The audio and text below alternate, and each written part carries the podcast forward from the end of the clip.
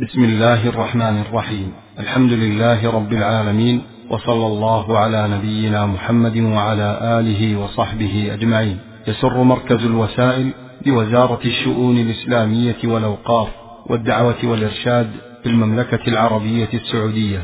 أن يقدم لكم المكتبة الصوتية لمعالي الشيخ صالح بن عبد العزيز آل الشيخ. وعنوان هذه المادة مقاصد السور وأثر ذلك في فهم التفسير. بسم الله الرحمن الرحيم. الحمد لله الذي نزل الفرقان على عبده ليكون للعالمين نذيرا. والحمد لله الذي أنزل على عبده الكتاب ولم يجعل له عوجا. حمدا كثيرا دائما ما تتابع الليل والنهار. كلما حمد الله جل وعلا الحامدون وكلما غفل عن حمده سبحانه الغافلون. وأشهد أن لا إله إلا الله وحده لا شريك له وأشهد أن محمدا عبده ورسوله صلى الله عليه وعلى آله وصحبه وسلم تسليما كثيرا إلى يوم الدين. أما بعد فأسأل ربي جل جلاله وهو المجيب لمن سأل والمعطي لمن أقبل أن يجعلني وإياكم ممن بارك قولهم وعملهم وأن لا يكلنا إلى أنفسنا طرفة عين وأن يقينا الفتن ما ظهر منها وما بطن وأن يلزمنا كلمة التقوى في الحياة والممات إنه سبحانه جواد كريم. كما أسأل ربي جل وعلا أن ينفعني وإياكم بما نسمع أو نقرأ من العلم وأن يجعله حجة لنا لا حجة علينا وأن يقيمنا على دينه ما أبقانا. ثم إن من أنواع البركة التي يفيضها الله جل وعلا على خاصة عباده أن يمن عليهم بمحبة العلم ومحبة تدارسه والإقبال على ذلك. وحقيقة العلم هو العلم بكتاب الله جل وعلا وبسنة رسوله صلى الله عليه وسلم. إذ لا أرفع في الكلام ولا أعظم قدرا من كلام رب من كلام ربنا جل جلاله. ولا أعظم ولا أرفع بعد من كلام نبينا صلى الله عليه وسلم. فالموفق والمبارك من علم وعلم واجتهد في ذلك حتى يصيب منه ما كتب الله له واعملوا فكل ميسر لما خلق له. ولهذا وصف الله جل وعلا كتابه بأنه مبارك وجعل من أصناف بركته التي أنزلها سبحانه وتعالى أن أنزل هذا الفرقان. كما قال سبحانه تبارك الذي نزل الفرقان على عبده ليكون للعالمين نذيرا. وكما قال جل وعلا كتاب أنزلناه إليك مبارك ليدبروا آياته وليتذكر أولو الألباب. وقال أيضا جل جلاله وهذا كتاب مبارك أنزلناه. ونحو ذلك من الآيات التي فيها وصف القرآن بأنه مبارك. يعني كثير الخير لمن أقبل عليه ففيه شفاء الصدور وفيه شفاء القلوب وفيه الهداية وفيه التوفيق لمن أراد الله جل وعلا أن يوفقه. وفي الآية التي ذكرنا وصف الله جل وعلا كتابه بأنه مبارك وأنه أنزله لأمرين. فقال سبحانه في سورة صاد كتاب أنزلناه إليك مبارك ليدبروا آياته وليتذكر أولو الألباب. واللام هنا هي لام كي يعني أن العلة من إنزال القرآن وجعله مباركا أن يتدبر العباد هذا القرآن أن يتدبروا آياته ثم لكي يتذكر أولو الألباب. وهذا فيه عظم شأن تدبر القرآن وعظم شأن التذكر حين التلاوة وهذا إنما يكون بالتدبر فلا تذكر إلا بتدبر القرآن.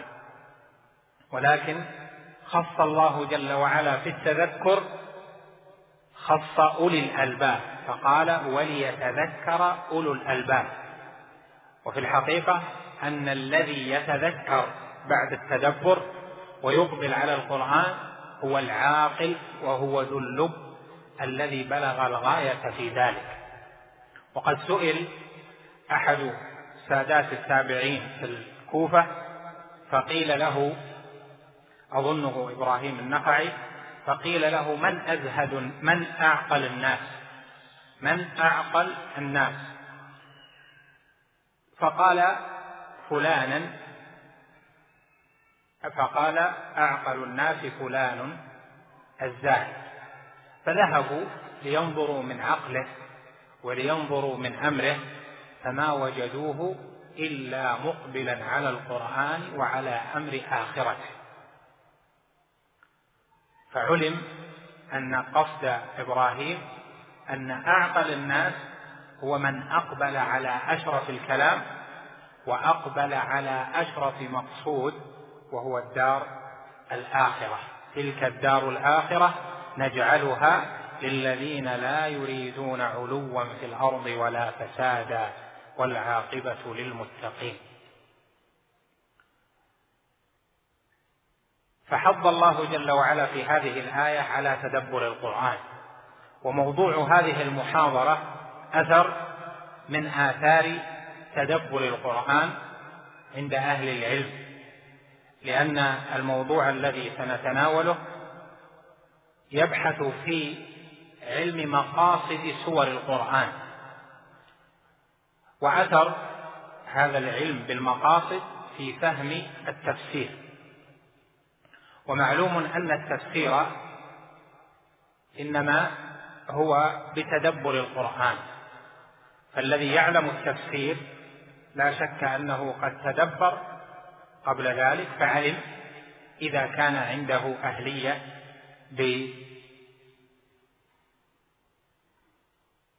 بالعلوم التي ينبغي توفرها في المفسر؟ والناس بعد ذلك نقل أو يتلقون ما قاله المفسرون. فلما حض الله جل وعلا على تدبر القرآن وجب حينئذ أن يقبل العباد بعامة وأن يقبل العلماء بخاصة على هذا القرآن ليخرجوا كنوزه لأن القرآن حجة الله الباقية إلى قيام الساعة. ويخرج منه بقدر العلوم وبقدر ما فتح الله على عبده يخرج منه من الفهوم ومن العلم ما هو تفصيل وبيان لبعض كلمات المتقدمين من الصحابة والتابعين ممن قد لا يدركها مما قد لا يدركها كل أحد. وهذه الجملة يأتي تفصيلها إن شاء الله تعالى. فإذا علم التفسير من العلوم المهمة. وها أنتم تستقبلون دورة علمية أو دروسا علمية في هذا المسجد المبارك في علوم شتى من علم التوحيد والحديث والمصطلح ونحو ذلك مما هو معلوم وعلم التفسير أيضا أنتم بحاجة إليه لأن القرآن هو أعظم ما يقبل عليه فإذا علمت القرآن علمت الشريعة. ولهذا قال طائفة من العلماء المفسر يحتاج إلى علوم كثيرة.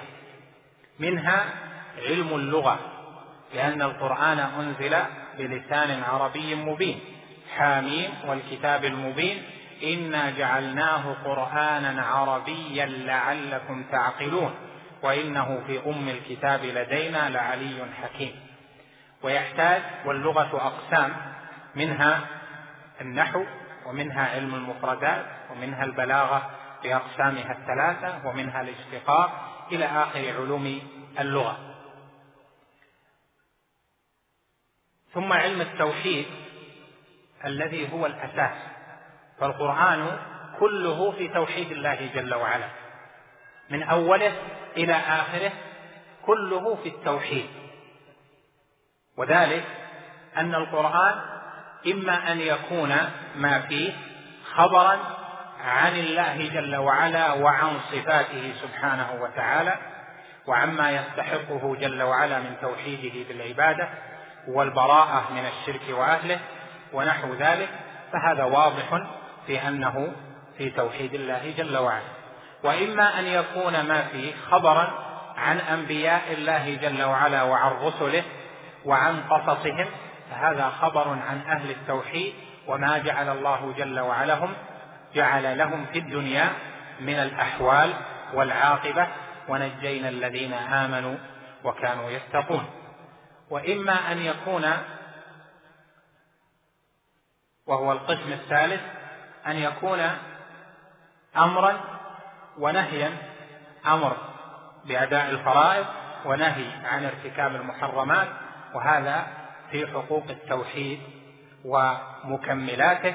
لأن من وحد الله جل وعلا أطاع الله في أمره وانتهى عن نهيه وتخلص من داعي شهوته وهواه. والأمر الرابع خبر عن الأمور الغيبية وما يحصل بعد الممات من النعيم والعذاب ومن الجنة والنار ومن الحبور والسرور لطائفة ومن العذاب والنكال لطائفة فهذا جزاء الموحدين وهذا جزاء المشركين. وهذا المعنى العام من العلوم المهمة للمفسر لأن سور القرآن لا تخرج عن هذه الأحوال الأربعة. فكل سورة إما أن تتناول هذه الأقسام الأربعة وإما أن يكون فيه يعني في السورة بعض من هذه الأقسام. والعلم الثالث العلم بالسنة. لأن السنة مفسرة للقرآن ومبينة له والعلم الرابع العلم بالفقه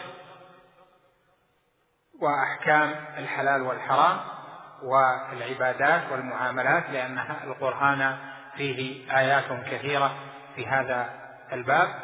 والعلم الذي يليه علم الجزاء يوم القيامة وأحوال الناس فيه وهذا في القرآن منه الشيء الكثير ثم علم أصول الفقه والعلوم المساعدة من أصول الفقه لأن بها فهم كثير من آيات الله البينات.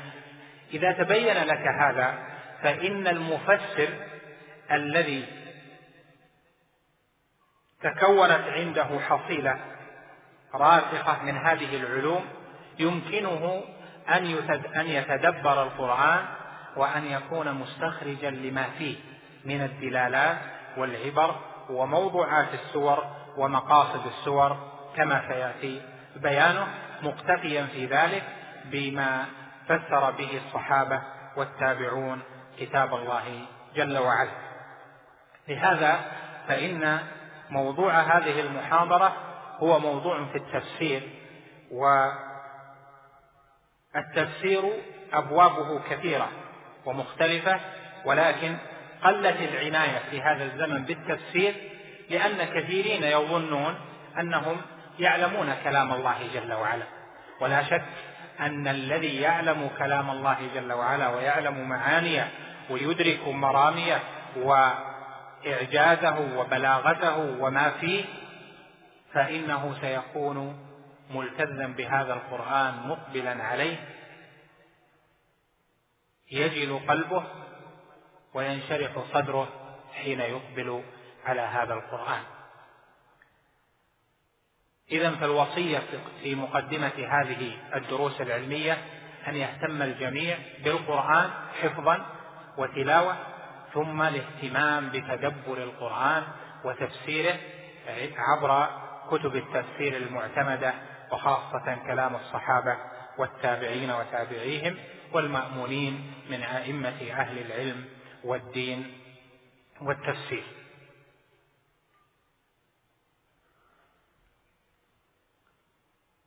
الموضوع كما سمعت مقاصد السور.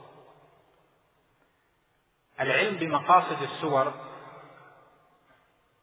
لم ينص عليه الأوائل وإنما اعتبره الصحابة والتابعون بالاستقراء اعتبروه في تفسيره. ولكن لم ينص على هذا العلم بهذا الاسم إلا عند المتأخرين. وذلك شأن جميع العلوم فإن العلوم كانت ممارسة عند السلف لكن لم تكن التسمية موجودة فعلم النحو كان ممارسا ولم يكن موجودا. البلاغة كانت ممارسة ولم تكن موجودة. علم أصول الفقه كان ممارسا استنباط الأحكام من القواعد الأصولية ولم يكن موجودا بهذا الاسم. وهكذا في علوم القرآن في أنحاء شتى ومصطلح الحديث وعلوم أخرى.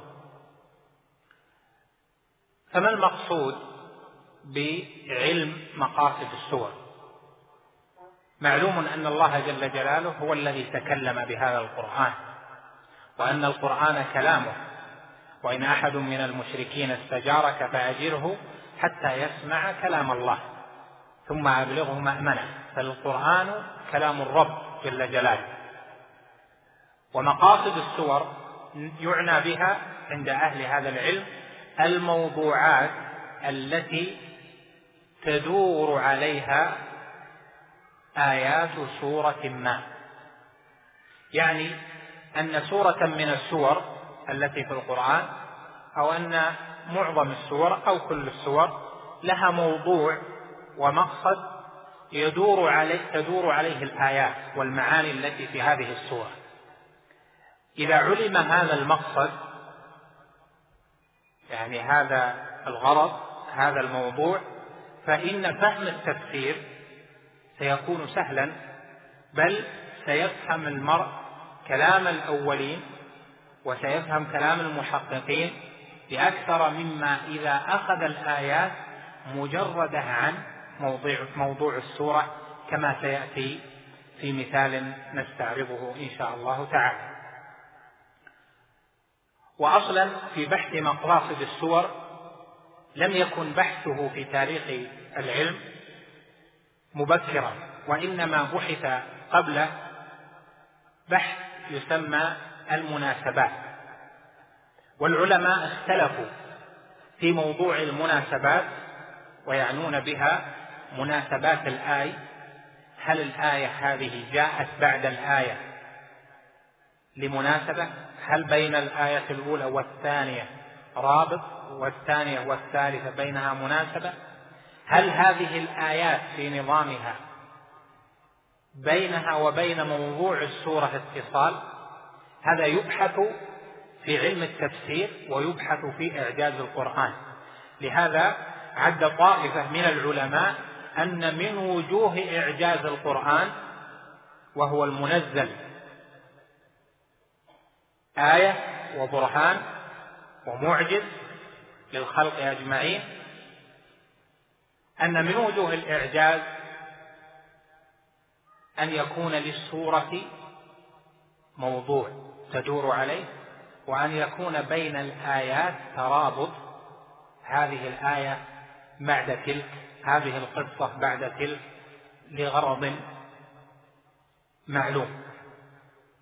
لهذا قل من يطرق هذا الموضوع من المفسرين أو من العلماء. ولعدم كثرة طرقه أسباب. منها أولا أن فيه نوعا من الجرأة على كتاب الله جل وعلا ولهذا ذهب طائفة من العلماء إلى أن السور ليس لها موضوعات. وإلى أن الآيات لا تناسب بينها وهذا قال به قليلون وغلطوا في ذلك. فموضوع السورة يحتاج إلى قراءة السورة عدة مرات وتدبر ذلك ومعرفة كلام العلماء في التفسير حتى نفهم هذه السورة ما الموضوع الذي تدور عليه. السبب الثاني أن كثيرين من أهل العلم لم يتناولوا التفسير إلا عبر مدرسة تفسير الآيات. ومدرسة تفسير الآيات منقسمة إلى مدرستين مدرسة التفسير بالاثر ومدرسة التفسير بالاجتهاد وكلها راجعة إلى تفسير الآية وتفسير الكلمات في الآيات. أما الربط بين الآيات فلم يكن من من مدارس التفسير المعروفة ولذلك ما صار له ذكر ولا قوة عند أهل العلم بالتفسير والسبب الثالث في عدم اشتهار هذا الموضوع أن من تجرأ وكتب فيه من أهل العلم وقال إن للسور إن للآيات تناسب إن للآيات تناسبا وإن للسور موضوعات رد عليه طائفة من العلماء وغلطوه بل رموه إلى القول على الله جل وعلا بلا علم. فهاب كثيرون أن يدخلوا هذا المضمار لأجل براءة الذمة ولأجل ألا يحملوا أنفسهم ما لا يطيقون وهذا مقصد صالح. ولغير ذلك من الأسباب.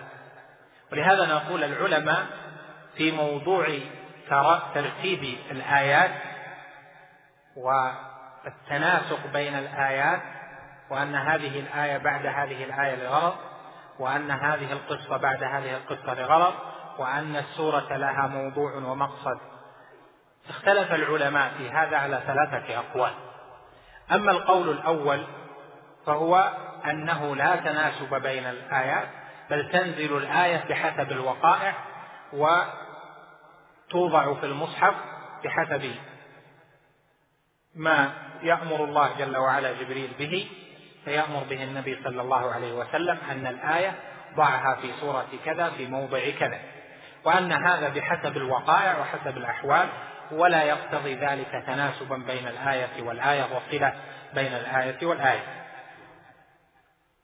والقول الثاني أن سور القرآن لا تخلو سورة إلا ولها موضوع وليس ثم آية بعد آية إلا وبينها تناسب وصلة وأنه بين أول السورة وبين ختام السورة تناسب وأنه بين آخر السورة وأول السورة التي تليها تناسب واتساق في الموضوع وأنه إلى آخر الأسرار واللطائف في علم التفسير مما جعلوا ذلك لا يخرج عنه شيء البتة وهذا قول قليلين من أهل العلم منهم البقاعي فيما صنف في نظم الدور والسيوطي وجماعة ممن قبلهم وبعدهم. والقول الثالث وهو القول الوسط وهو أعدل الأقوال أن سور القرآن منها سور يظهر للمجتهد يظهر للعالم بالتفسير يظهر له موضوعها. ويظهر بين آياتها من التناسب فهذا إذا ظهر فلا حرج في إبدائه لأن الله جل وعلا جعل القرآن محكما. ألف لام راء كتاب أحكمت آياته ثم فصلت من لدن حكيم خبير. فالقرآن كتاب لو بحثت فيه عن خلل لو بحثت فيه عن عدم اتساق لن تجد. أفلا يتدبرون القرآن ولو كان من عند غير الله لوجدوا فيه اختلافا كثيرا. فإذا ظهرت المناسبة وظهر الموضوع فلا مانع أن يقال هذه السورة موضوعها كذا وهذه الآية بينها وبين ما قبلها المناسبة الفلانية بحسب ما يظهر للعالم بالتفسير وللمجتهد دون أن يكون الهم تطلب ذلك والتكلف فيه لأن التكلف في الشيء قد يفضي إلى القول في المسألة بلا علم والاجتهاد فيما لا طائل منه وقد يكون الاختلاف فيه كثيرا. وهذا القول الثالث هو القول المعتدل الذي سلكه طائفة من العلماء بالتفسير والعلماء بالاجتهاد ومنهم ابن تيمية رحمه الله وابن القيم وجماعة من المحققين في التفسير ويظهر لك صوابه فيما إذا نظرت إلى الكتب المؤلفة في مقاصد السور وتناسب الآيات والسور ونحو ذلك فإن فيها أشياء متكلفة وفيها أشياء يتضح حسنها بل إذا نظرت إليها وتدبرت ما قيل من المناسبات والاتصال موضوعات السور زادك يقينا بأن هذا القرآن إنما هو كلام الله جل وعلا. وإذا قرأت السورة أحسست بتأثير فيها ليس كتأثير من لم يعلم موضوع السورة ولا تناسب الآيات فيما يذكر. لهذا نقول إن هذه الأقوال الثلاثة المختار منها الثالث وهو الذي يهم أن تعتني به من كلام أهل العلم لأن فيه الفائدة المرجوة إن شاء الله تعالى. المصنفات في هذا الباب كثيرة حتى زعم ابن العربي المالكي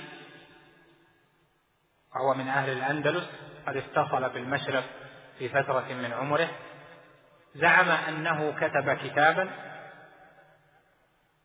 يعني زعم بمعنى قال لأن زعم لا تعني التكذيب زعم في اللغة بمعنى القول كما في الحديث الصحيح أتانا رسولك يزعم أنك تزعم أن الله أرسلك. قال العلماء أن الزعم يستعمل بمعنى القول. المقصود من هذا أن ابن العربي المالكي صاحب أحكام القرآن وعارضة الأحوذي وشرح الموطأ وكتب كثيرة معروفة زعم أنه كتب كتابا في مقاصد السور وتناسب الآيات والسور وعرضه على الناس في زمانه قال فرأيت الناس بطله. لم يقبلوا عليه ولم ولم يهتموا له مع عظيم علمه وشرف معلومه. قال فلما رأيت ذلك الإعراض منهم أحرقته وجعلته بيني وبين الله جل وعلا. وكتب أيضا الرازي في تفسيره بعض المناسبات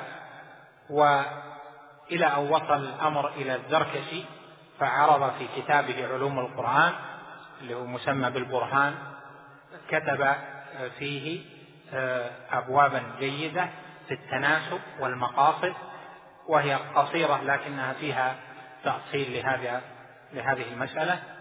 ثم جمع ذلك مع تأمل آه، البقاعي في كتابه الكبير في التفسير الذي اسماه نظم الدرر في تناسب الآيات والسور وهو مطبوع في الهند كتاب كبير في نحو 22 مجلدا والتزم فيه بأن يذكر مقصد السورة وأن يذكر التناسب بين كل آية والتي قبلها والتي بعدها والتناسب بين آخر السورة وقبلها إلى آخر ما ذكر مما جعله متكلفا في كثير من المواضع حتى قال عن نفسه إنه ربما مكث شهرا في تأمل آية بعد آية ما المناسبة بينها وعلماء عصره منهم من رد عليه بهذا التكلف الذي تكلفه في كتابه. ثم السيوطي كتب أيضا عدة كتب في ذلك. وذكر في كتابه إعجاز القرآن اللي هو باسم معترك الأقران في إعجاز القرآن ذكر من وجوه الإعجاز العلم بالمقاصد وتناسب الآيات والسور إلى آخر ذلك. فإذا هذا العلم مبحوث عند علماء التفسير والذين كتبوا في علوم القرآن ولكن ما بين مجيد فيه وما بين مقصر في ذلك.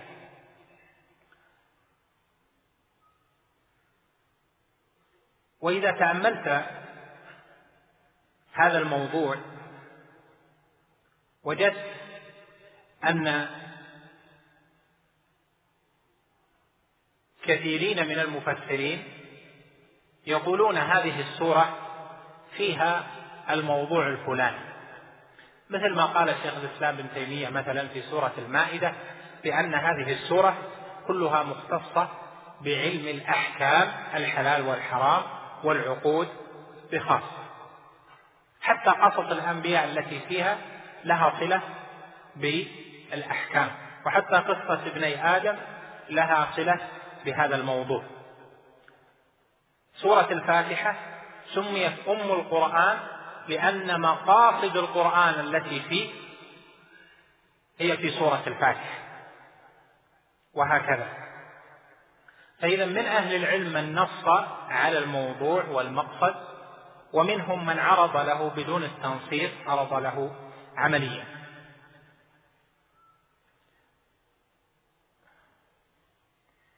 كيف يمكن أن يفهم المتدبر أو المفسر الموضوع؟ يعني إذا أراد أن ينظر كيف يعرف موضوع الوسائل التي بها يعرف موضوع السورة نذكر من ذلك بعض الأمور. أولا أن ينص العلماء أو طائفة من العلماء المحققين على أن هذه السورة في الموضوع الفلاني. مثلا سورة الإخلاص في توحيد الأسماء والصفات أو في التوحيد العلمي الخبري. قل يا أيها الكافرون سورة الكافرون في التوحيد توحيد الطلب توحيد العبادة. سورة الفاتحة في بيان محامد الرب جل وعلا. سورة النحل في النعم. سورة الكهف في الابتلاء. سورة العنكبوت في الفتنة. سورة البقرة في بيان الكليات الخمس والضروريات التي تدور عليها أحكام الشريعة وبيان عدو من أعداء الإسلام وهم اليهود. سورة آل عمران في تكميل ذلك مع بيان عدو جديد وهم النصارى والحوار معهم ثم مجاهدة المشركين. سورة النساء في بيان أحكام النساء والمواريث وخصص ذلك بالنساء لأجل هضم الجاهلية بحقوق النساء ونحو ذلك. ثم بيان أحكام العدو الثالث وهم المنافقون. ثم سورة المائدة في بيان أحكام الحلال والحرام والعقود إلى آخر ذلك مما هو تفصيل للأحكام الكلية الخمس وأحكام الشريعة التفصيلية. وهكذا في أنحاء شتى. وهذا ينص ينص عليه طائفة من العلماء بأن هذه السورة في الموضوع الفلاني إذا نعلم موضوع السورة بأن ينص على هذا الموضوع أو هذا المقصد للسورة بعض أهل العلم. فيقال هذه السورة في الموضوع الفلاني كذلك المناسبات بين الآي بأن ينص بعض أهل العلم المتحققين الراسخين بأن هذه الآية جاءت بعد هذه الآية لأجل كذا لما بينهما من الارتباط أو هذه السورة بعد هذه السورة لما بينهما من الارتباط وهكذا. أو الوسيلة الثانية لمعرفة موضوع السورة والمقصد الذي تدور عليه السورة المقصد نعني به الغاية أو الموضوع الكلي الذي تدور عليه السورة أن يكون موضوع السورة ظاهر من أولها. ثم والمفسر يقرأ يظهر له أن كل كل السورة مبني على أولها. مثل مثلا سورة القيامة. لا أقسم بيوم القيامة ولا أقسم بالنفس اللوامة. كل ما فيها ذكر لأحوال القيامة ثم أحوال الموت وما يدل أو وسائل الإيمان في يوم القيامة. لهذا بحث هنا مثلا في سورة القيامة بحث عند من اعترض على موضوع السورة في قول الله جل وعلا لا تحرك به لسانك لتعجل به. إن علينا جمعه وقرآنه فإذا قرأناه فاتبع قرآنه ثم إن علينا بيانه. قال طائفة من العلماء طائفة يعني واحد أو أكثر قال طائفة من العلماء أن هذه الآيات لا صلة لها بموضوع القيامة. لا تحرك به لسانك لتعجل به. إن علينا جمعه وقرآنه فإذا قرأناه فاتبع قرآنه ثم إن علينا بيانه. ما, ما صلتها بموضوع القيامة وما صلتها بموضوع الموت والعاقبة إلى آخره. وذكروا طبعا الآخرون ذكروا مناسبة ذلك وبينوا مما هو ظاهر بين. كذلك مثلا تأخذ سورة الواقعة مثلا سورة الواقعة إذا وقعت الواقعة ليس لوقعتها كاذبة خافضة رافعة إذا رجت الأرض رجا وبست الجبال بسا فكانت هباء منبتا إيه؟ وكنتم أزواجا ثلاثة سورة الواقعة صار موضوعها حول تقسيم الناس يوم القيامة ينقسمون إلى أقسام ثلاثة. السابق وأصحاب اليمين وأصحاب الشمال. ثم بعد ذلك أدلة تتعلق بهذا الأصل. ثم حال الناس عند النزع وأين تذهب أرواحهم. فتلحظ من السورة أن الموضوع بين في من أولها إلى آخرها. وهذا يتضح لك من أول السورة. فإذا السبب الثاني أو الوسيلة الثانية لاستخراج المقصد أن يكون موضوع السورة ظاهرا من أولها. الوسيلة الثالثة لإدراك ذلك الاستقراء. الاستقراء للآية من عالم بالتفسير إما استقراء كاملا أو استقراء أغلبيا وقد ذكر علماء الأصول أن الاستقراء الذي يحتج به على قسمين الاستقراء الكامل أو الاستقراء الأغلبي لأنه حتى القواعد ما من قاعدة إلا ولها شواذ فالاستقراء الأغلبي حجة كالاستقراء الكلي في الاحتجاج ولكن في القوة الاستقراء الكلي أعظم من الاستقراء الأغلب. فإذا استقرأ الآيات واستخرج المفسر موضوعا ولو لم يسبق إلى ذلك فإن هذه وسيلة ظاهرة آه، من وسائل إدراك المعنى سيما إذا كان مصيبا فيه غير متكلف في ذلك. وهناك وسائل أخرى. إذا تبين لك ذلك فنأتي إلى ما قد ينشطكم أكثر بعد هذا العرض النظري العلمي المقعد بعض الشيء. إلى ما ينشط أكثر في بيان مثال لمقصد السورة ثم النظر في الآيات التي تدور حول هذا المقصد. نأخذ مثالين. الأول سورة الفاتحة باختصار والثاني سورة العنكبوت بنوع تطويل. أما سورة الفاتحة فهي فاتحة الكتاب وهي أم القرآن وتسمى أيضا سورة الحمد. افتتحها الله جل وعلا بحمده فقال الحمد لله رب العالمين.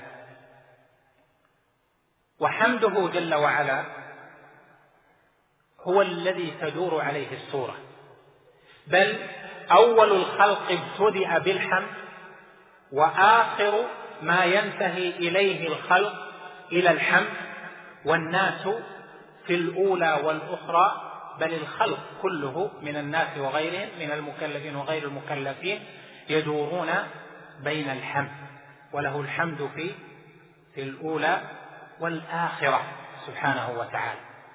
خلق السماوات والأرض بالحمد الحمد لله الذي خلق السماوات والأرض وحين ينتهي الجزاء وترى الملائكة حافين من حول العرش يسبحون بحمد ربهم وقضي بينهم بالحق وقيل الحمد لله رب العالمين. قيل يعني قال الوجود قالت الملائكة قالت الخلائق بعد أن دخل أهل الجنة الجنة وأهل النار النار واستقرت الأمور. فافتتح الله جل وعلا الكتاب بحمده كما أنه حمد نفسه على إنزال القرآن فقال الحمد لله الذي أنزل على عبده الكتاب. ولم يجعل له عوجا قيما. فإذا كان كذلك فالحمد دارت الحياة عليه والخلق عليه وإنزال الرسل وبعث بعث إنزال الكتب وبعث الرسل عليه. ولهذا صار الحمد هو أعظم ما يفتتح به الكتاب الخاتم. قال جل وعلا الحمد لله رب العالمين. لهذا إذا تأملت القرآن وجدت أن الحمد يدور على خمسة معاني. المعنى الأول أن يحمد الله جل وعلا على ربوبيته. والثاني أن يحمد على ألوهيته. الثالث أن يحمد على أسمائه وصفاته. الرابع أن يحمد جل وعلا على خلقه سبحانه وتعالى وإحداثه وإبداع الكائنات والخامس والأخير أن يحمد الله جل وعلا على شرعه وكتابه وما أنزل الناس الآن يقول فلان يعني الحمد عندهم بمعنى إيش؟ بمعنى الشكر. طيب هل يدخل الحمد بمعنى الشكر في أحد هذه العناصر؟ في أحد هذه الأقسام الخمسة للحمد؟ نعم وهو الحمد على خلق الله جل وعلا للصغير والكبير لأنه ما من نعمة تسدى إليك إلا والله جل وعلا هو الذي خلقها فيحمد على ما أسدى وعلى ما أرسل إذا سورة الفاتحة تدور في أولها تدور في موضوعها على أركان حمد الله جل وعلا. والقرآن كله لو استوعب فإنه يدور من أوله وآخر إلى آخره على أنواع حمد الله جل وعلا. فإما أن تكون الآية أو السورة في حمده سبحانه على ربوبيته أو على ألوهيته أو على أسمائه وصفاته أو على شرعه وكتابه وما أنزل أو على خلقه وقدره. سبحانه وتعالى. ما معنى الحمد؟ قال العلماء الحمد هو إثبات أنواع الكمالات للمحمود. إثبات أنواع الكمال للمحمود. بحيث إنه فيما أثبت له من الكمال لا نقص له فيه بوجه من الوجوه. والله جل وعلا هو المثبت له أوجه الكمال في ربوبيته وأوجه الكمال في إلهيته وهو المثنى عليه بأوجه الكمال في ألوهيته وربوبيته وأسمائه وصفاته وفي شرعه وتنزيله وكتابه وفي قدره سبحانه وتعالى وفي خلقه. إذا كان كذلك قال العلماء الحمد لله رب العالمين معناه أن أنواع الحمد لأن الألف واللام هنا للاستغراق الألف واللام تأتي لثلاثة أنواع. في التفسير الألف واللام للإيش؟ للتعريف للاستغراق للملك وللاختصاص الأول للتعريف يشملها لكن تقول للاستغراق للملك للاختصاص. متى تكون الألف واللام للاستغراق؟ إذا كانت يصح أن تضع مكانها كل. الحمد لله إذا قلت كل حمد لله رب العالمين صح أو لم يصح؟ صح. فإذا هي للاستغراق. فإذا هنا نقول الحمد لله رب العالمين هذه مستغرقة لجميع أنواع المحامد لله جل وعلا. أنواع المحامد أي الخمسة التي ذكرنا. لله اللام هنا الثانية هذه لإيش؟ لام للاستحقاق. يعني كل حمد لله جل وعلا فهو مستحق له سبحانه وتعالى. طبعا ال اللي في الحمد هذه ال للتعريف واللام هذه لام حرف جر هي التي تأتي للملك ولتمام الملك وللاختصاص. إلى آخره. تأتي إلى الرحمن الرحيم. أولا رب العالمين. هذا رجوع إلى أي شيء؟ إلى الربوبية. وقد ذكرنا لك أن من أركان الحمد يعني ما يثنى الله ما يثنى على الله به الربوبية. فقال الحمد لله رب العالمين. ثم الرحمن الرحيم. هذا فيه الصفات. مالك يوم الدين فيه الصفات وفيه الشرع والكتاب وفيه أيضا الخلق والأمر. إياك نعبد فيه فيه إيش؟ الألوهية. إياك نستعين فيه الربوبية وفيه أيضا في القدر. لأنك تستعين بمن يعين بما يحدث في ملكوته. إياك نعبد وإياك نستعين. اهدنا الصراط المستقيم. النعم الدينية هي الهداية إلى الصراط المستقيم. فهو المحمود على كل نوع من أنواع الهداية للصراط المستقيم. ثم وصف قال صراط الذين أنعمت عليهم غير المغضوب عليهم ولا الضالين. وهذا نوع من أنواع النعم التي يحمد عليها وهي راجعة إلى أحد أركان الحمد. ثم أيضا يفصل في ذلك في الموضوع بأشياء آه، من نظر آخر. في أنواع المحامد وأنواع الصفات وأنواع العبودية أنواع الاستعانة إلى آخر ما هناك. هذا عرض موجز لما في هذه السورة مما يدور حولها مما ذكره بعض العلماء. المثال الثاني سورة العنكبوت. سورة العنكبوت سماها بعضهم أو قال بعضهم إنها تدور حول الفتنة. الفتنة ظاهرة في أول السورة.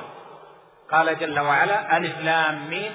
أحسب الناس أن يتركوا أن يقولوا آمنا وهم لا يفتنون.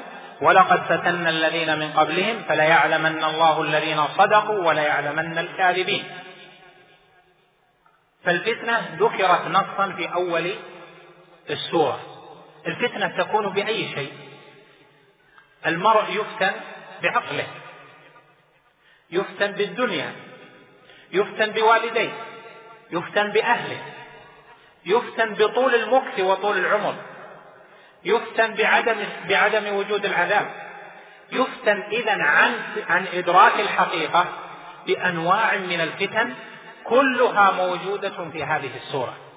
فإذا في هذه السورة سورة العنكبوت ذكر الله جل وعلا أنواع وأصول الفتن وذكر كيف ينجو المرء من هذه الفتنة. لأن الحقيقة أن الحياة إنما هي ابتلاء وفتنة. وقد قال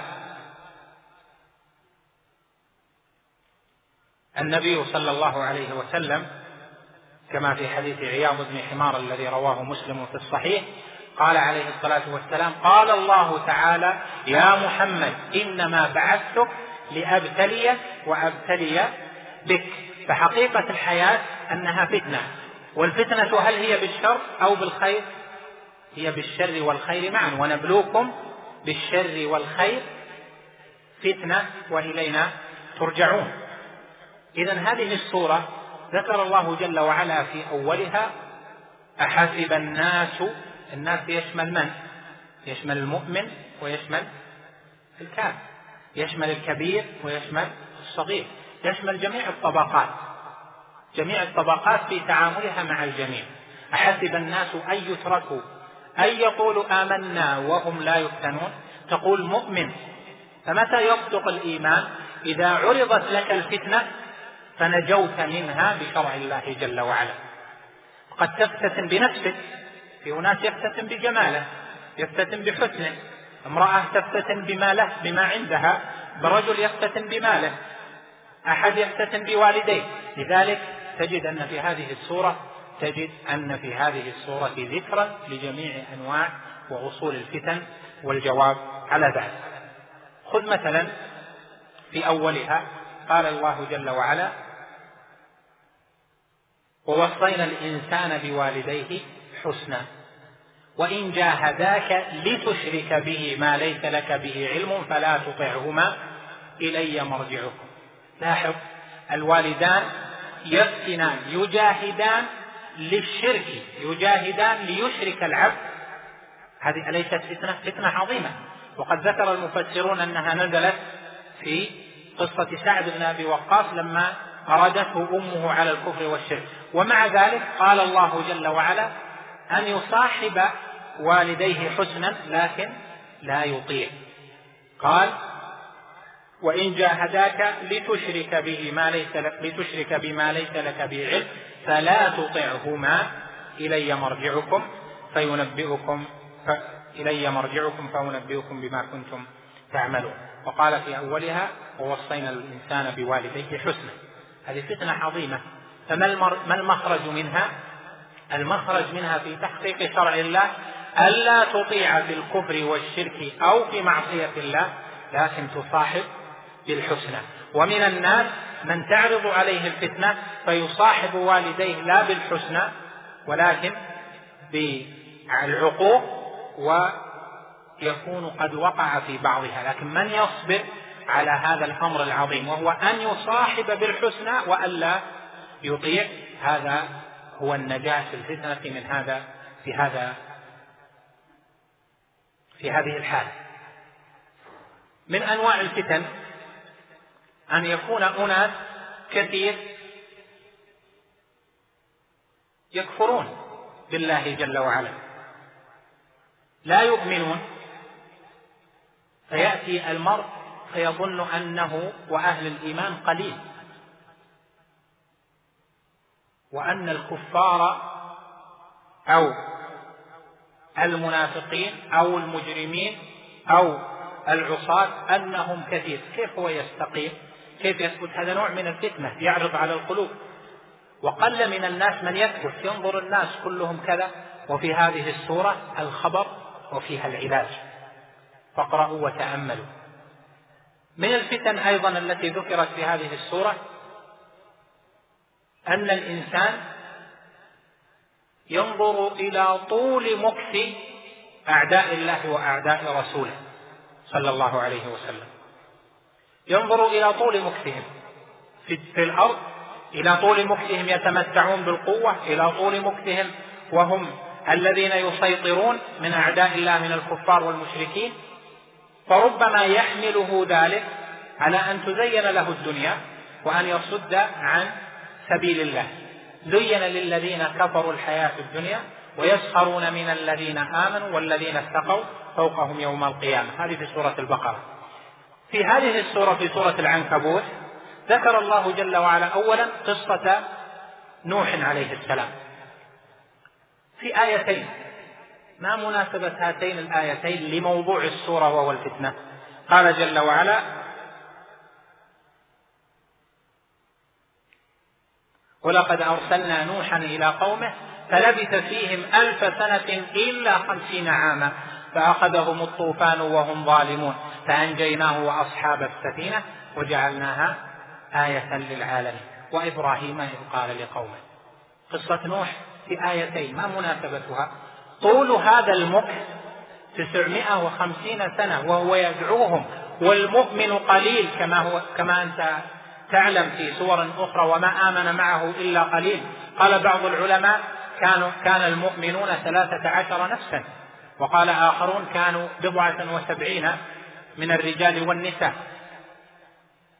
مكث ألف سنة والشرك بالله جل وعلا يعلو. عبادة الأوثان ود وسواع ويغوث ويعوق ونسر بالله. وهذا ينصحهم يدعوهم ليلا ونهارا وسرا وجهارا. ولا مستجيب إلا هذه الفئة القليلة. ألا يحصل للقلوب فتنة؟ يحصل فتنة. ليست مرور عشر عشرين سنة خمسين سنة مئة سنة. مرت مئتين ثلاثمائة أربعمائة خمسمائة ألف سنة إلا خمسين عاما. وثم جاء فرج الله جل وعلا وجاء. إذا فقد يفتتن المرء بطول مكث الأعداء. فهذه السورة نبهت المؤمن الصادق فليعلمن الله الذين آمنوا وليعلمن المنافقين. وقال في الآية التي قبلها فليعلمن الله الذين صدق فلنعلمن ألف لام ميم. حسب الناس ويتركوا يتركوا أن يقولوا آمنا وهم لا يفتنون. ولقد فتنا الذين من قبلهم فليعلمن الله الذين صدقوا وليعلمن الكاذبين.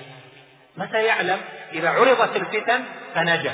فإذا موضوع الصورة عندنا الفتنة حتى قصة النبي كان مرجعها إلى الفتنة بما ينجيك أنت من الفتنة التي تطاول. بعض الناس يظن أن أن أمر الله جل وعلا يحصل له كما يريد. لا حكمة الله ماضية. الله جل وعلا يبتلي كما ابتلى نوح عليه السلام كما ابتلى نوحا عليه السلام وقومه بأنه مكث في قومه ألف سنة إلا خمسين عاما ومع ذلك لم يستجب منهم إلا القليل. هذا نوع من الافتتان المخرج منه في هذه السورة وهو الصبر فأنجيناه وأصحاب السفينة وجعلناها آية للعالمين.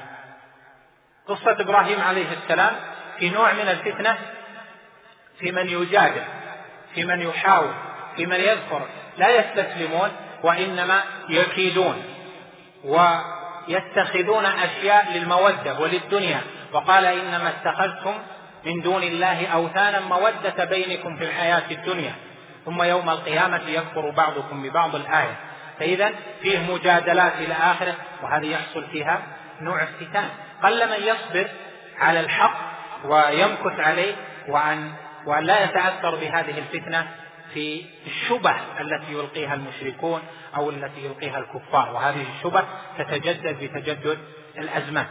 بعدها ذكر الله جل وعلا قصة لوط عليه السلام وفيها الافتتان بالشهوة. الافتتان بشهوة الرجال التي هي مناقضة للفطرة والفتنة وأيضا شهوة بأنواعها والإعلان بها وأنه لا ضرر منها ومن نهى عنها إنما هو الذي يهجن وهو الذي يرد عليه. نهاهم وتأتون في ناديكم المنكر. ولكن قالوا له ائتنا بعذاب الله إن كنت من الصادقين. فتنة بأن زوجة لوط التي هي في بيته كانت ممن وقعوا في شراك أولئك فيتدل الرجال على على الرجال الذين يأتون لوطا أو نحو ذلك. فأنجيناه وأهله إلا امرأته. كانت من الغابرين هذا نوع من الفتنة بالشهوة. الشهوة ما المخرج منها؟ المخرج منها بأن يعلم الإنسان أنها فتنة. الشهوة اللي في جسم الإنسان أرادها الله جل وعلا لبقاء النسل ولأن يختبر العبد. هل يصبر أم لا يصبر؟ هل يتحمل ويسير على ما أراد الله جل وعلا أم يتبع نفسه هواها ويطلق الحبل على ما يريد؟ فصارت الفتنة فأوقع الله جل وعلا العقوبة لمن لم ينتهوا عن نهيه جل جلاله. من الفتنة أيضا أن يكون الناس في علم وأن يكون المجتمع يعلم ولكنه لا يأبه بالعلم. الجاهل يعلم لكن من يعلم أو من ينتشر المجتمع الذي ينتشر فيه العلم ويعلم الناس الحدود ويستبصرون ولكن مع ذلك يخالفون. أليست هي فتنة؟ العلم لم يكن إذا في حقهم نعمة بل كان فتنة. ولهذا ذكر الله جل وعلا أن عادا وثمود كانوا علماء علموا وكانوا مستبصرين لكنهم مع ذلك خالفوا. فقال سبحانه وعادا وثمود وقد تبين لكم من مساكنهم. وزين لهم الشيطان أعمالهم فصدهم عن السبيل وكانوا مستبصرين. زين لهم الشيطان أعمالهم وصدهم عن السبيل وكانوا مستبصرين. هل كانوا يجهلون؟ لا. كان العلم قاصرا؟ لا. يعلمون ولكن زين لهم الشيطان أعمالهم فصدهم عن السبيل. والحالة أنهم كانوا مستبصرين على بصيرة. وهذه فتنة عظيمة. أن يكون المرء على علم فيطيع الشيطان ويترك العلم الموروث عن الرب جل جلاله وعن نبيه صلى الله عليه وسلم. القوة أيضا فتنة. المجادلة والحوار. الآن يطرح في كثير من الأحيان مباحث الحوار. الحوار مع النصارى الحوار بين الحضارات الحوار بين الديانات الحوار بين المذاهب الحوار بين الملل إلى آخره. وهذا الحوار نوع من الفتنة والآن تبثه بعض القنوات الفضائية لأن فيه تأثيرا على من قلبه ضعيف. يرى ملل ونحل وهذا يعبد كذا وهذا يعبد كذا. قد يشك ويفتتن لكن المؤمن الصادق يعلم أن هذا التنوع وهذا التعدد وهذا الاختلاف إنما هو دليل من أدلة أن الحق واحد وأن هؤلاء كما قال الله جل وعلا عاملة ناصبة تصلى نارا حامية. أرادوا الطريق إلى الله جل وعلا فأخطأوه. لكن موضوع الحوار يحاور المرء أو لا يحاور؟ يجادل أم لا يجادل؟ هذه قد تعرض على المرء هذه الفتنة ولكن من الذي يجادل؟ من عنده علم. وليس كل أحد. لهذا ذكر كما يعلم بعضكم أن أناسا جادلوا إما جادلوا ملحدا أو جادلوا آه، غير مسلم أو نصراني أو يهودي أو جادلوا صاحب ملة من الملل أو مذهب من المذاهب الضالة أو نحو ذلك. فربما غلب أو ربما كان أقوى فوقع الافتتان في الناس. الله جل وعلا في هذه السورة بين أن الفتنة تقع إذا لم يكن الحوار من عالم وبالتي هي أحسن. فقال جل وعلا ولا تجادلوا أهل الكتاب إلا بالتي هي أحسن إلا الذين ظلموا منهم. وقولوا آمنا بالذي أنزل إلينا وأنزل إليكم وإلهنا وإلهكم واحد ونحن له مسلمون وكذلك أنزلنا إليك الكتاب. إلى أن قال جل وعلا بل هو آيات بينات في صدور الذين أوتوا العلم. نستمع للأذان. نكمل الحديث عن مثال سورة العنكبوت في أثر فهم مقصد مقصد المقصد وموضوع السورة على العلم بالتفسير. فذكر جل وعلا النهي عن مجادلة أهل الكتاب إلا بالتي هي أحسن. لكن ممن ممن هو عالم بالقرآن.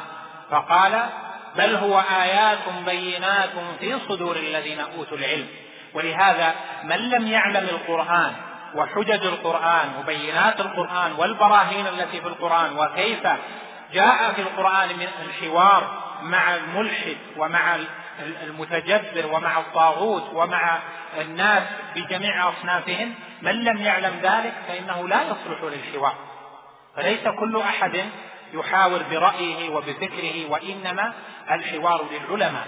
الحوار كما يسمى أو المجادلة كما في القرآن هذه إنما هي لأهل العلم الذين يعلمون حدود ما أنزل الله على رسوله صلى الله عليه وسلم.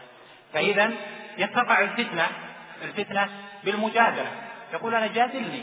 ليش أنت ما تجادلني؟ ويبدأون يبحثون في الجدال والحوار ويبحثون القضايا و...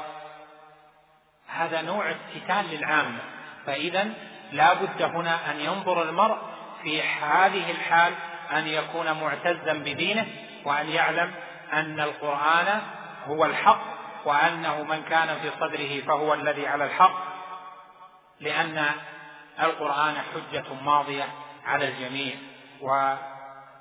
ولهذا قد يكون المرء لا يعلم بعض الحجج فإذا كان كذلك فإنه يقول كما قال الله جل وعلا يقول آمنا بالذي أنزل إلينا وأنزل إليكم وإلهنا وإلهكم واحد ونحن له مسلمون. وهذا المجادلة الإجمالية ثم التفصيل عند من يعلم القرآن ويعلم الشريعة. من الفتن التي ذكرت أيضا في هذه السورة أن يجعل الله جل وعلا الحياة جميلة بلهوها ولعبها وما فيها من الملذات حتى ينسى المرء الآخرة. قال جل وعلا في آخر السورة وما هذه الحياة الدنيا إلا لهو ولعب. لأن كثيرين من الناس افتتنوا بالحياة لهو ولعب ويظن أنها ستمتد به ولا يعلم حقيقة الحياة. قال جل وعلا بعدها وإن الدار الآخرة لهي الحيوان لو كانوا يعلمون. حيوان هذا صيغة مبالغة من الحياة يعني الدار الآخرة يعني الجنة والنار هي ذات الحياة الباقية الكاملة. فمن أراد قمة النعيم وكمال النعيم والتلذذ فهو في الجنة في الآخرة. ومن أراد حقيقة الهرب من المؤذيات فهو المؤذيات كلها في النار. والذي يريد الهرب يهرب من النار. ولهذا قال طائفة من العلماء ما ذكر الله جل وعلا في القرآن هذه ذكرها ابن الجوزي وجماعة. ما ذكر الله جل وعلا في القرآن من أنواع نعيم الدنيا لتنظر إلى نعيم الدنيا ولتتذكر به نعيم الآخرة. فكل مثال في الدنيا للنعيم أو للتلذذ هو حجة عليك في تذكرك نعيم الجنة. وكل مثال في الدنيا لأنواع المؤذيات ولو كانت حشرة صغيرة أو كان حرا يسيرا فهو مثال يذكرك الله جل وعلا به لما يكون في الآخرة من من النكال ومن العذاب ومن الحرمان فمن أراد حقيقة الحياة والسعادة فليبحث عن السعادة الأبدية. والحياة الدنيا هذه باللهو واللعب وما هذه الحياة الدنيا إلا لهو ولعب تحدث فتنة. ومن وما الناس الآن ما افتتن الناس إلا باللهو واللعب في هذه الحياة الدنيا. لماذا قست القلوب؟ لأجل أن الناس أقبلوا على اللهو واللعب. لماذا أعرضوا عن الآخرة؟ لأنهم أقبلوا على اللهو واللعب. لماذا قل نصيبهم من القرآن؟ لأنهم أقبلوا على اللهو واللعب. والجاد العاقل هو الذي ينظر إلى قوله وإن الدار الآخرة لهي الحيوان لو كانوا يعلمون. من الفتن التي ذكرت في هذه السورة وذكر فيها المخرج من الفتنة الفتنة بالأمن. أمن الحرم أمن ما حوله. يحصل الأمن سنوات وسنوات وسنوات فيغتر الناس بأننا لن يصيبنا ما أصاب غيرنا الزلازل تصيب الآخرين أما أهل الحرم فلا تصيبهم. الموبقات ضيق المعيشة يصيب الآخرين النكد يصيب الآخرين. أما أهل الحرم فيقولون نحن أبناء الله وأحباؤه أو يقولون نحن الخاصة أو يقولون أو يقولون. قال جل وعلا في بيان هذه الفتنة أولم يروا أنا جعلنا في آخر السورة أولم يروا أنا جعلنا حرما آمنا. ويتخطف الناس من حولهم. هذا لفت النظر إلى هذا النوع من الإنعام من الله جل وعلا وأن يكون لا يكون هذا الإنعام افتتان. سبب أن لا يكون هذا الإنعام سببا للافتتان بهذه النعمة وهذا الرخاء الذي جعل الله جل وعلا أهل مكة فيه زمن النبوة وما شاء الله من الأزمان بعده. قال أولم يروا أنا جعلنا حرما آمنا ويتخطف الناس من حولهم؟ ما الغرض من هذا؟ أفبالباطل يؤمنون وبنعمة الله هم يكفرون؟ أفبالباطل يؤمنون بعد هذا الإنعام وهذا؟ يؤمنون بالباطل بالشرك والكفر وإنكار رسالة محمد صلى الله عليه وسلم وإطاعة الشياطين أو بما هو دون ذلك من المعاصي والموبقات والآثام. وبنعمة الله هم يكفرون. من الذي أنعم؟ الله جل وعلا.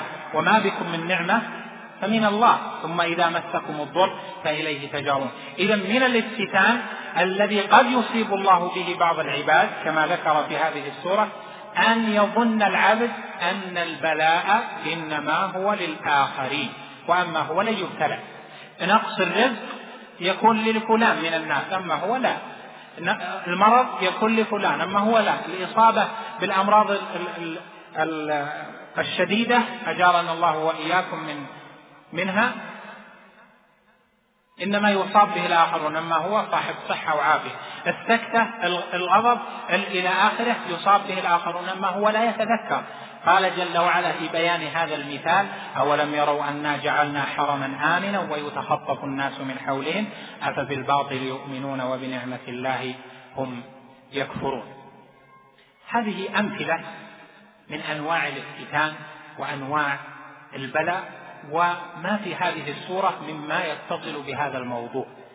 ثم يتعانق في هذه السورة الابتداء مع الختام ليدلك على قول من قال من أهل العلم إن موضوع السورة يتعانق فيه البداية مع النهاية فقال جل وعلا في بدايتها فقال جل وعلا في بدايتها أحسب الناس أن يتركوا أن يقولوا آمنا وهم لا يفتنون.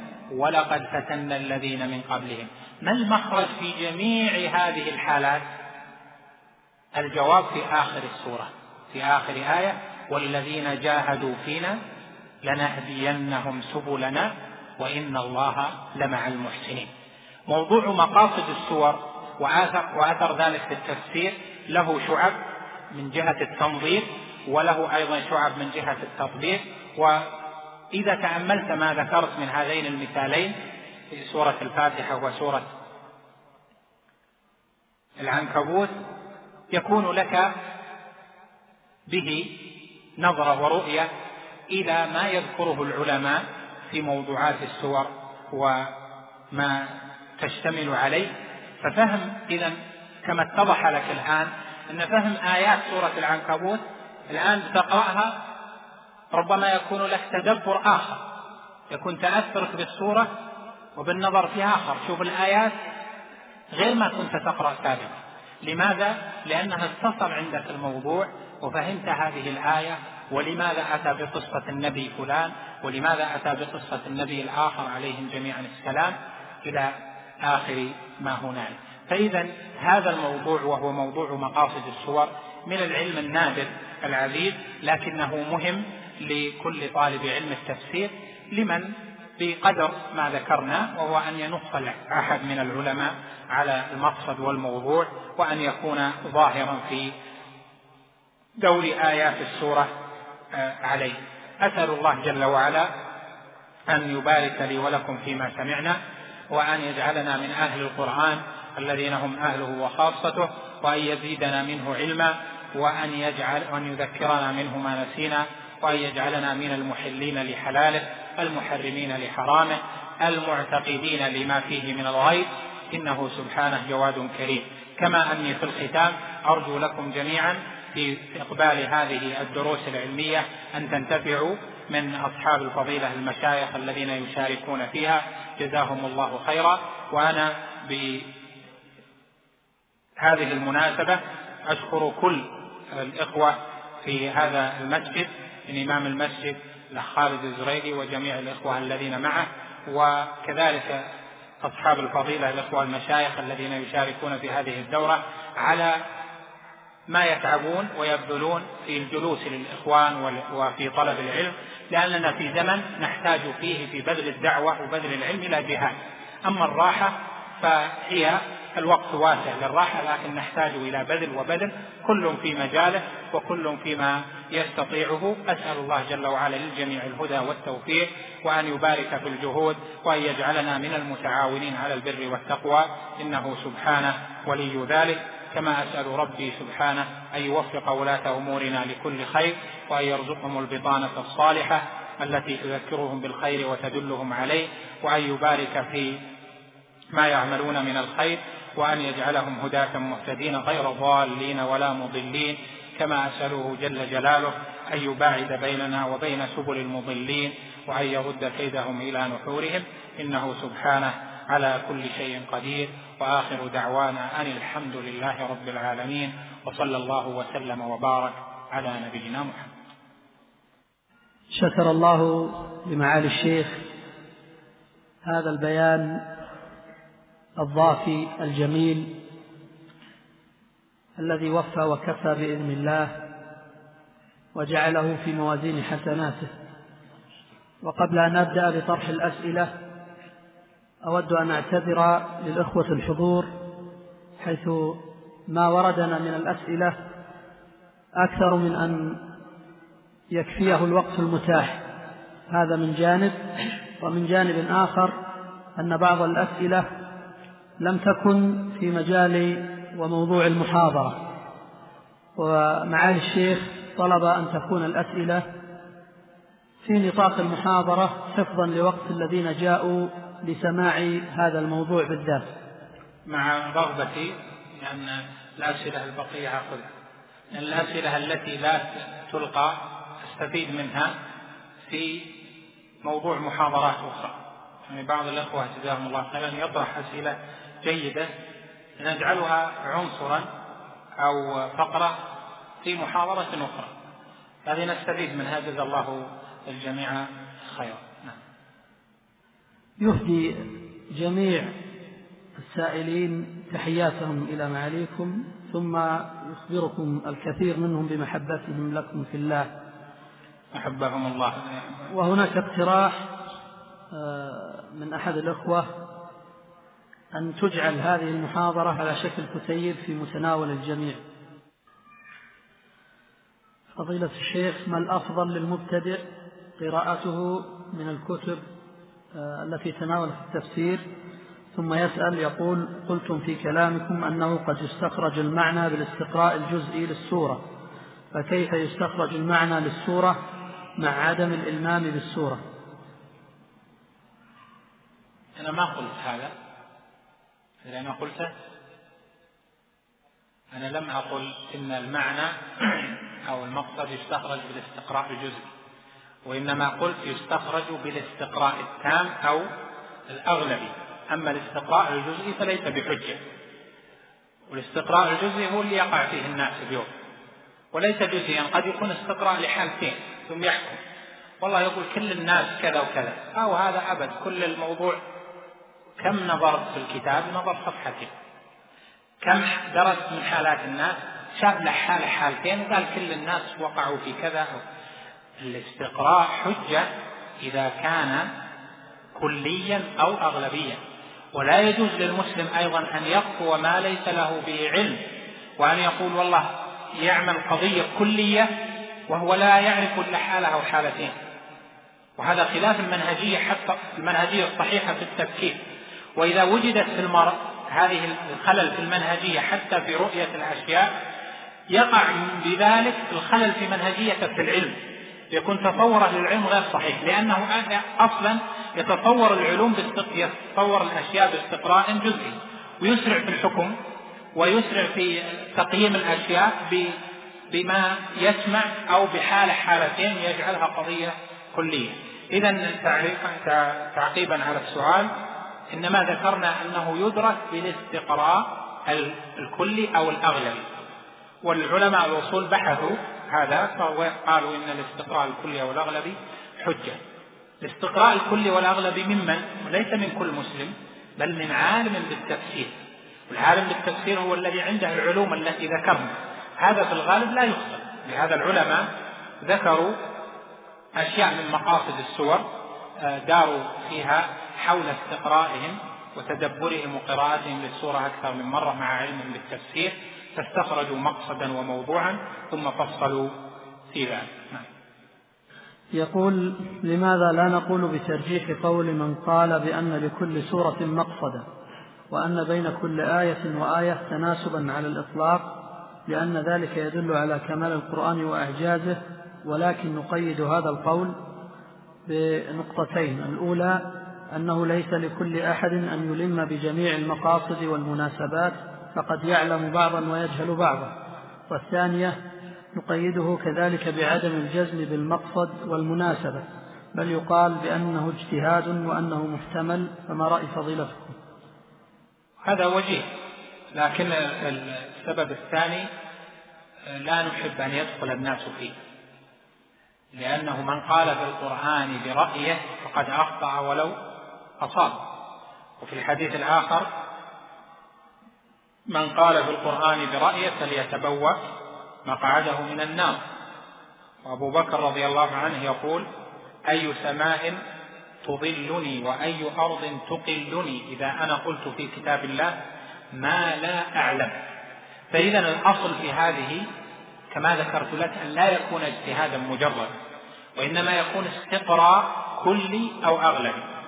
أما مجرد الاجتهاد ظهر له بادر وبادر الرأي أو عاجل الرأي وقال إن هذه السورة موضوعها كذا هذا فيه تجني على القرآن.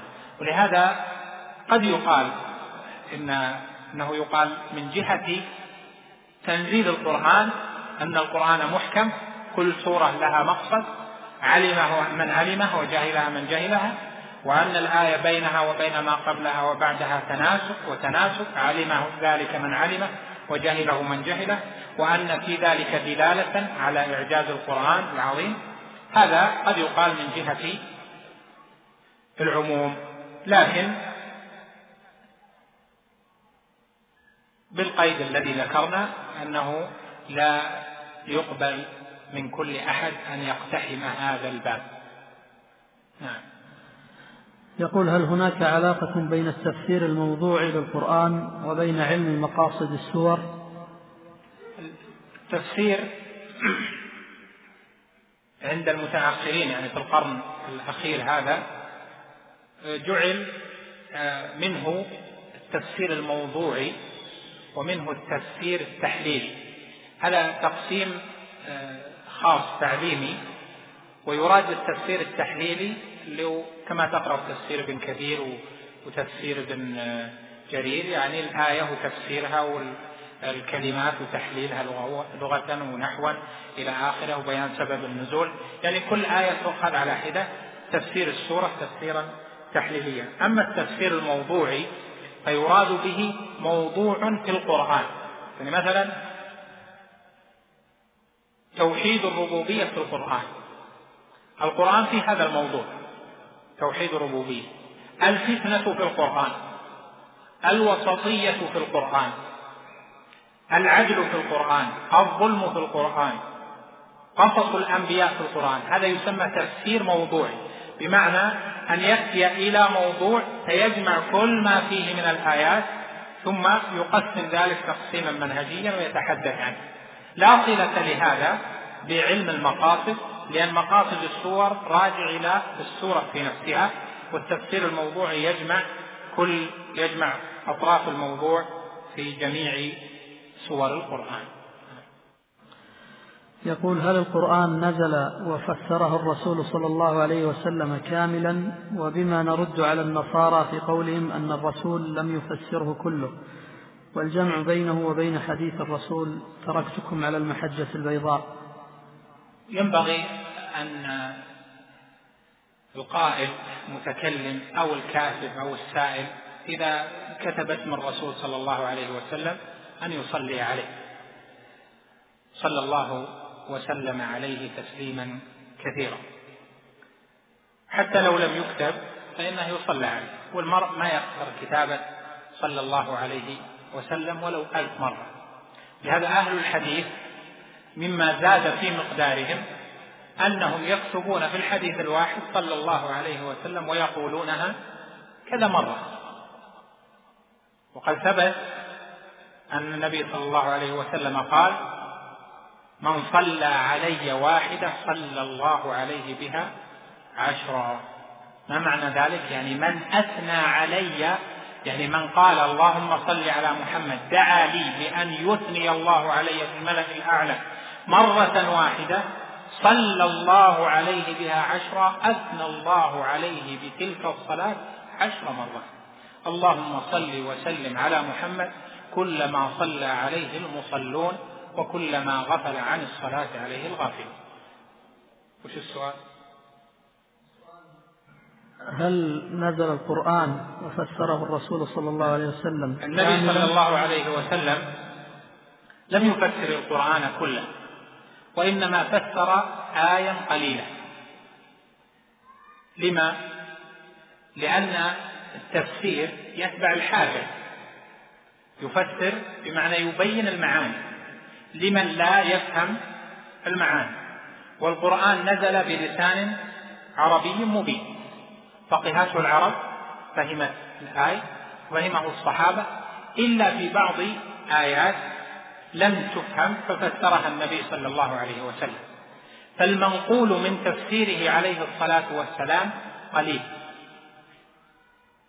تفسير الصحابة أكثر من تفسير النبي صلى الله عليه وسلم. لما؟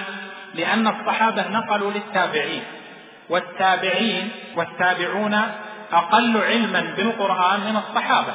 لا من جهة اللغة ولا من جهة معرفة أسباب النزول ولا من جهة معرفة علوم القرآن والعلوم المختلفة التي دار عليها القرآن ولا من جهة السيرة والتاريخ وأحوال العرب والجاهلية إلى آخره ففسروا القرآن أكثر تفسيرهم أكثر. التابعون تفسيرهم لمن بعدهم أكثر من تفسير الصحابة لشدة الحاجة هكذا إلى زمن التأليف والتصنيف كثرت التفاسير رغبة في أن يفهم الناس القرآن وأن يقبلوا عليه.